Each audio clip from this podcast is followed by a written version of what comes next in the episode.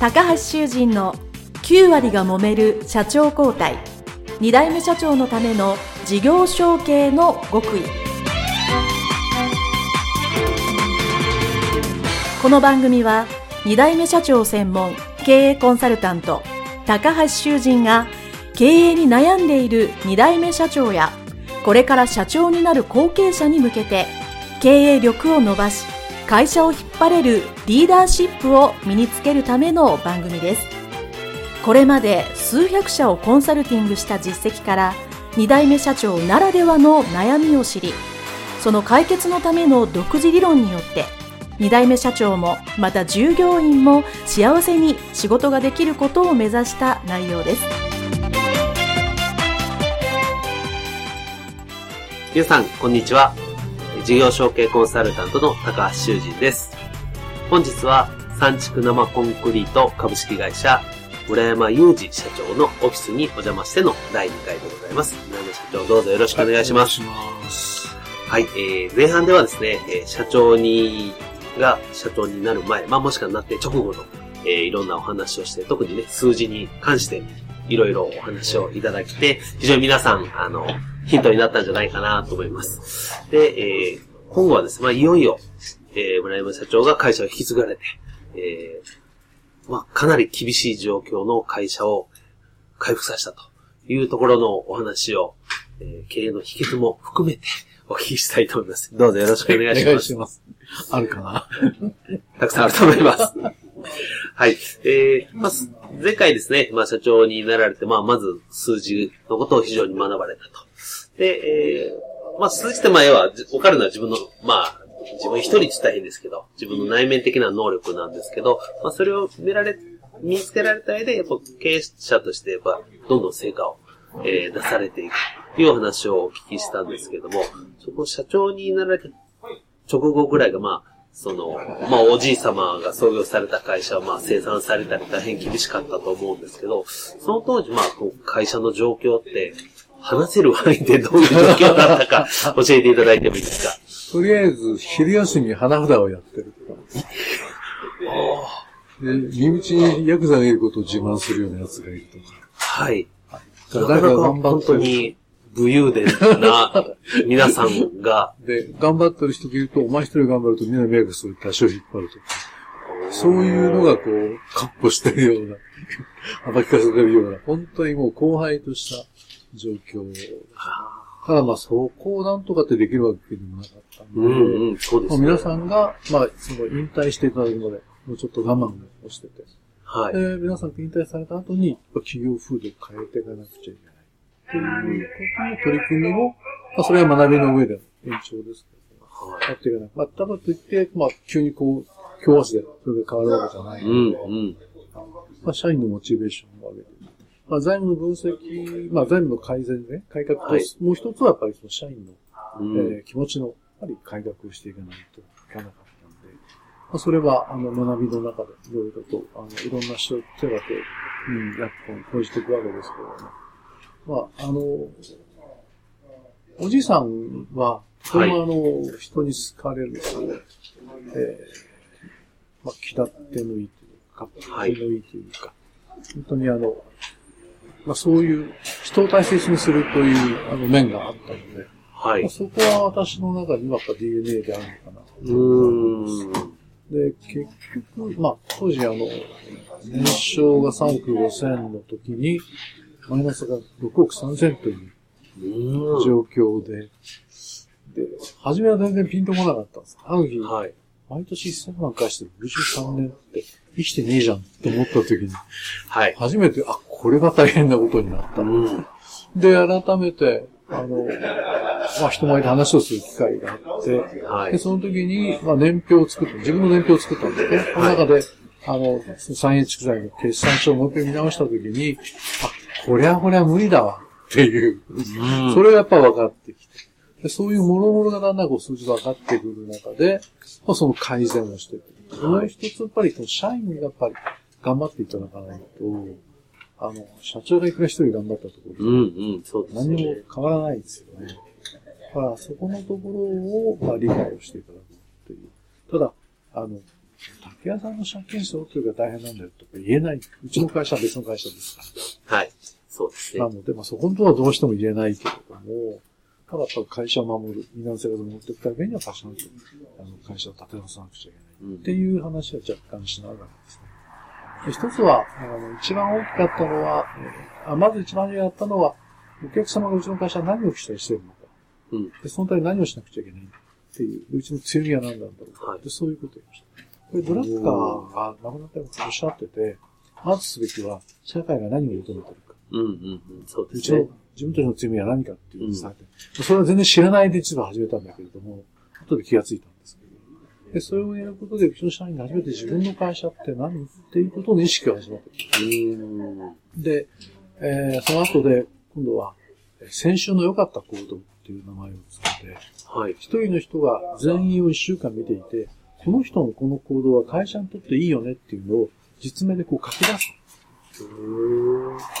で、それを実は足掛け6年。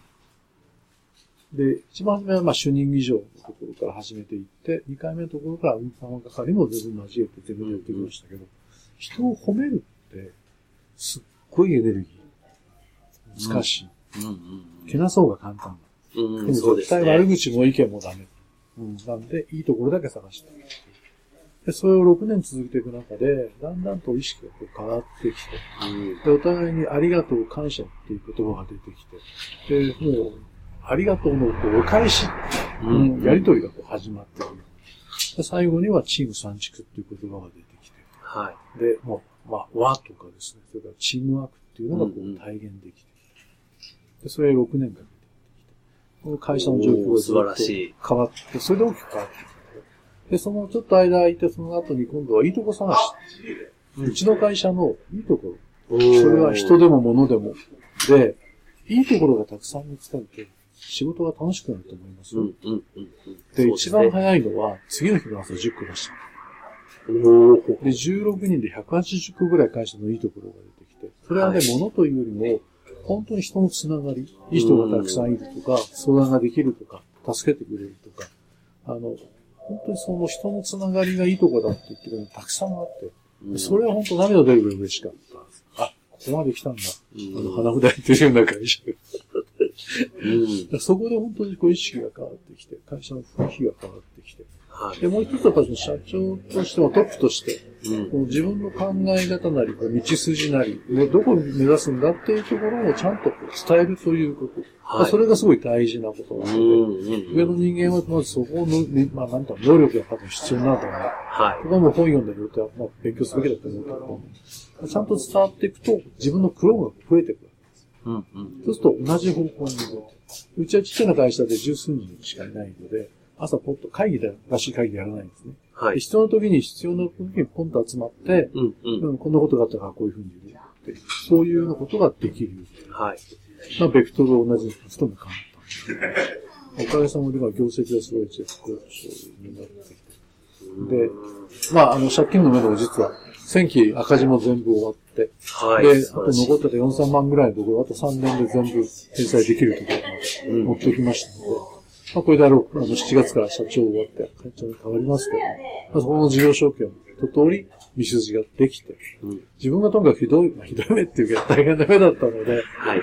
ご苦労されそれを、たと思います。それをつなげちゃいけない。うんでそことが改善していくっていうことがあって、まあ、そこもなんとか、会社の雰囲気も変えてきたし、財務の相手も変わってきたし、うんまあ目指していったところにだんだんこう近づいてきてるっていうまでやってこれたので、うーん、多分、志と覚悟と勇気と、うん。足すとすれば忍耐と責任うん。かなと。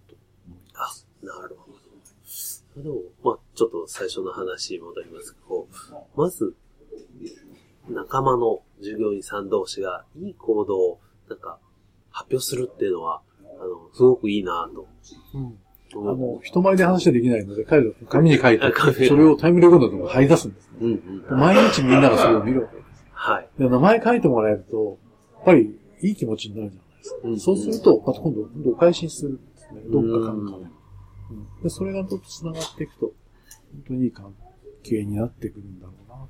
そうですね。やっぱりその、ね、社長がおっしゃったように、その、まあ、悪いとこ見つける方が簡単なんで、ついつい、こう、そうなってしまうんですけど、じゃなくて、いいところを見つけようって、うんそれが癖になればおっしゃる通り、あの、いいとこ見つけるとか、こう感謝できるところを探す。そんな難しくないんですよね。ただ、やっぱりそれをやり手慣れてない人は、いつまで経ってもそれが見つからないんで、悪い方悪い方に出るから、余計悪くなっちゃうっていうので、あの、最初にその、いい、お互いいいところですね。いい行動ですね。特に、あの、うんはい思ってるとか、あの、性格とかじゃなく、こういう行動が良かったっていうのは、見てね、みんなわかるので、うんすごくそれはいいなと思います。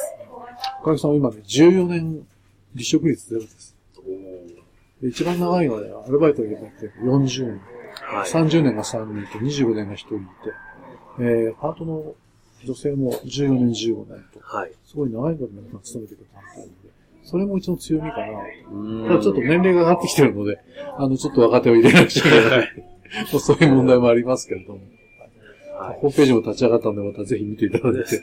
そうですね、ホームページもあの非常に、あの、内容になってます。ぜひ、あの、見ていただければ。それで、あの、ちょっと今日はあまりお時間がないので、お聞きできないんですけど、まあ、地域貢献もすごく意識されてるということで、あの、まあ、それは、すみません、ホームページの方で 見ていただければと思います。で、私がもう一つお聞きしたのは、その、まあ、えー、これも前回、あ前回セミナーに来ていただきちらっとおっしゃっていただいたのかな。あの、まあ、そういうこう、中身のね、今言ったみたいにいいとこ探してみんなの、えー、気持ちをまあ前向きにしていいようにするっていうのをどうしと同時に、やっぱりその業績のこともしっかり考えなきゃいけないと。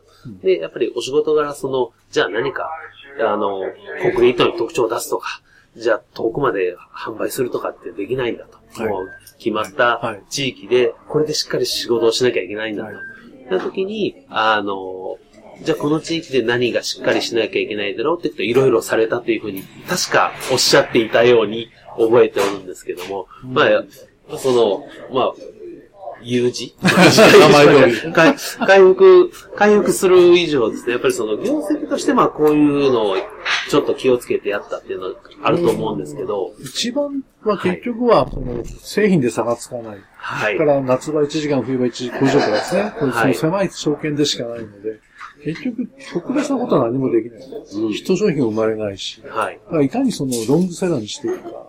なので、もうお客様にちゃんと認めていただく。真面目にコツコツと。うんだから遠回りのようで実はそれが一番近道だったと思います。だから私はできないけど、うちの社員がお客様のところでちゃんときちんと真面目に対応してくれる。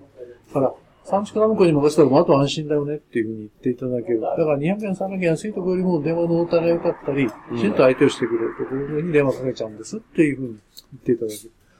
そういう当たり前のことをきちんとやっていくっていうことを、それをうちの社員がきちまあ、無事にやってくれてきたので、多分今があるんだと思う。うんでそれは私じゃないです。で、うちはもう、社、あの、倫理書もないですから。彼らがいいと思ったら、社長これを絶対反対しないと思ったら、もう彼らがどんどん詰めていく。で、うちの名古屋市で11で止める駐車場も、私が知らないうちに彼らが始めていく。で、その次の年には、うちの社員の駐車場も、私に相談なしで全部始めた。社長の存在はないなっていう。いえいえいえ、それだけ信頼されてる10年ぐらいに社長も知らない、社長できない、社長は点なんだって宣言をした。うん一番の、あの、大きかったのは権限以上。うん。任せ、だから結局は、任せきれるかどうん。うん。中途で話、口挟んだり手を出してなくて、本当は最後に任せきって、任せきった上でやってもらったものに対して評価をして、で、その上で、俺ここはこう思ったんだけどどうだっていう話をすると多分聞いてくれる。うん。だから本当そこまで任しきれるかどうかっていうのが多分上の人間の、まあ、そこが試されるところだうん。と思います。私は自分に能力がなかったのが幸いえいいして、えいえ、そんなことないと思う。もう任せきれるのも能力だとはいで、それが多分今の状況、うん。うん作ってくれたんだろうなと思う。うんいや、でも、あの、まあ、これ聞いてるリスナーの方でね、当然建設業なり、それに近しないで、多分、その物の差がないっていうのをお聞きの方にはすごく今いいヒントになったんじゃないかな。うん。こう、で、製造業だったら物でなんとか差はできますけど、そうじゃない業界の方もよく僕はお会いするので、あるところ人だともう思います、なんともならないんですよ、みたいな嘆いてくる人もいるんですけど、そんなことないと。あの、ホームページの私の挨拶のところに、あの、友達が見て言ってるのは、お前の文章さ、生コン屋なのに生コンの7字もないねって言われて、いや、俺、うちは売り物人だからって 言っておきましたけど、そんな感じでやって。はい。ありがとうございます。えーと、あ、もう随分お話を聞いておりますが、えー、いよいよあの、最後の質問になるんですけども、ままだはいはい、すいません。まだ話し足りないとい思います。やいやいや、まあまあ、あの、お時間が超過しておりまして、大丈夫です。えーはい、大丈夫です。えーまず最後の質問です。これ皆さんにお聞きしてるんですけども、まあ、もし、えーまあ、タイムマシンのようなものがあってですね、まあ、今の、えーむ村山社長が、えーそうですね、社長になる前ぐらいがいいですかね。社長になる前ぐらいの若かりしっていうのを自分に、こう、タイムマシンでビュッと戻れたとして、その若かりし頃の自分に、なんてアドバイスを、アドバイスもしくは一言うん伝えるとしたらどんなことを伝えますか？よくあの、公園でも言ってるんですよ。ドラえもんにタイムマシン書いて、あの頃の自分に戻ってみて、大丈夫だよ。諦めずに頑張り続ければ、って、肩をポンと叩いてやりたいっていつも言言ってます。ただね、さっきもちらっと言いましたけど、忘れ、どっか自分が大丈夫なような気がしてたのは、もしかすると、なんかそれが聞こえたのかな。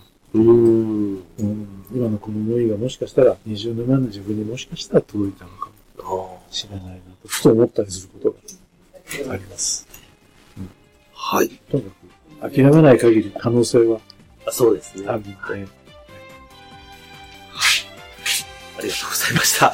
えー前後半にわたりですね、あの、インタビューをさせていただきました、えー三畜生コンクリート株式会社、村山裕二社長でございました。どうもありがとうございました。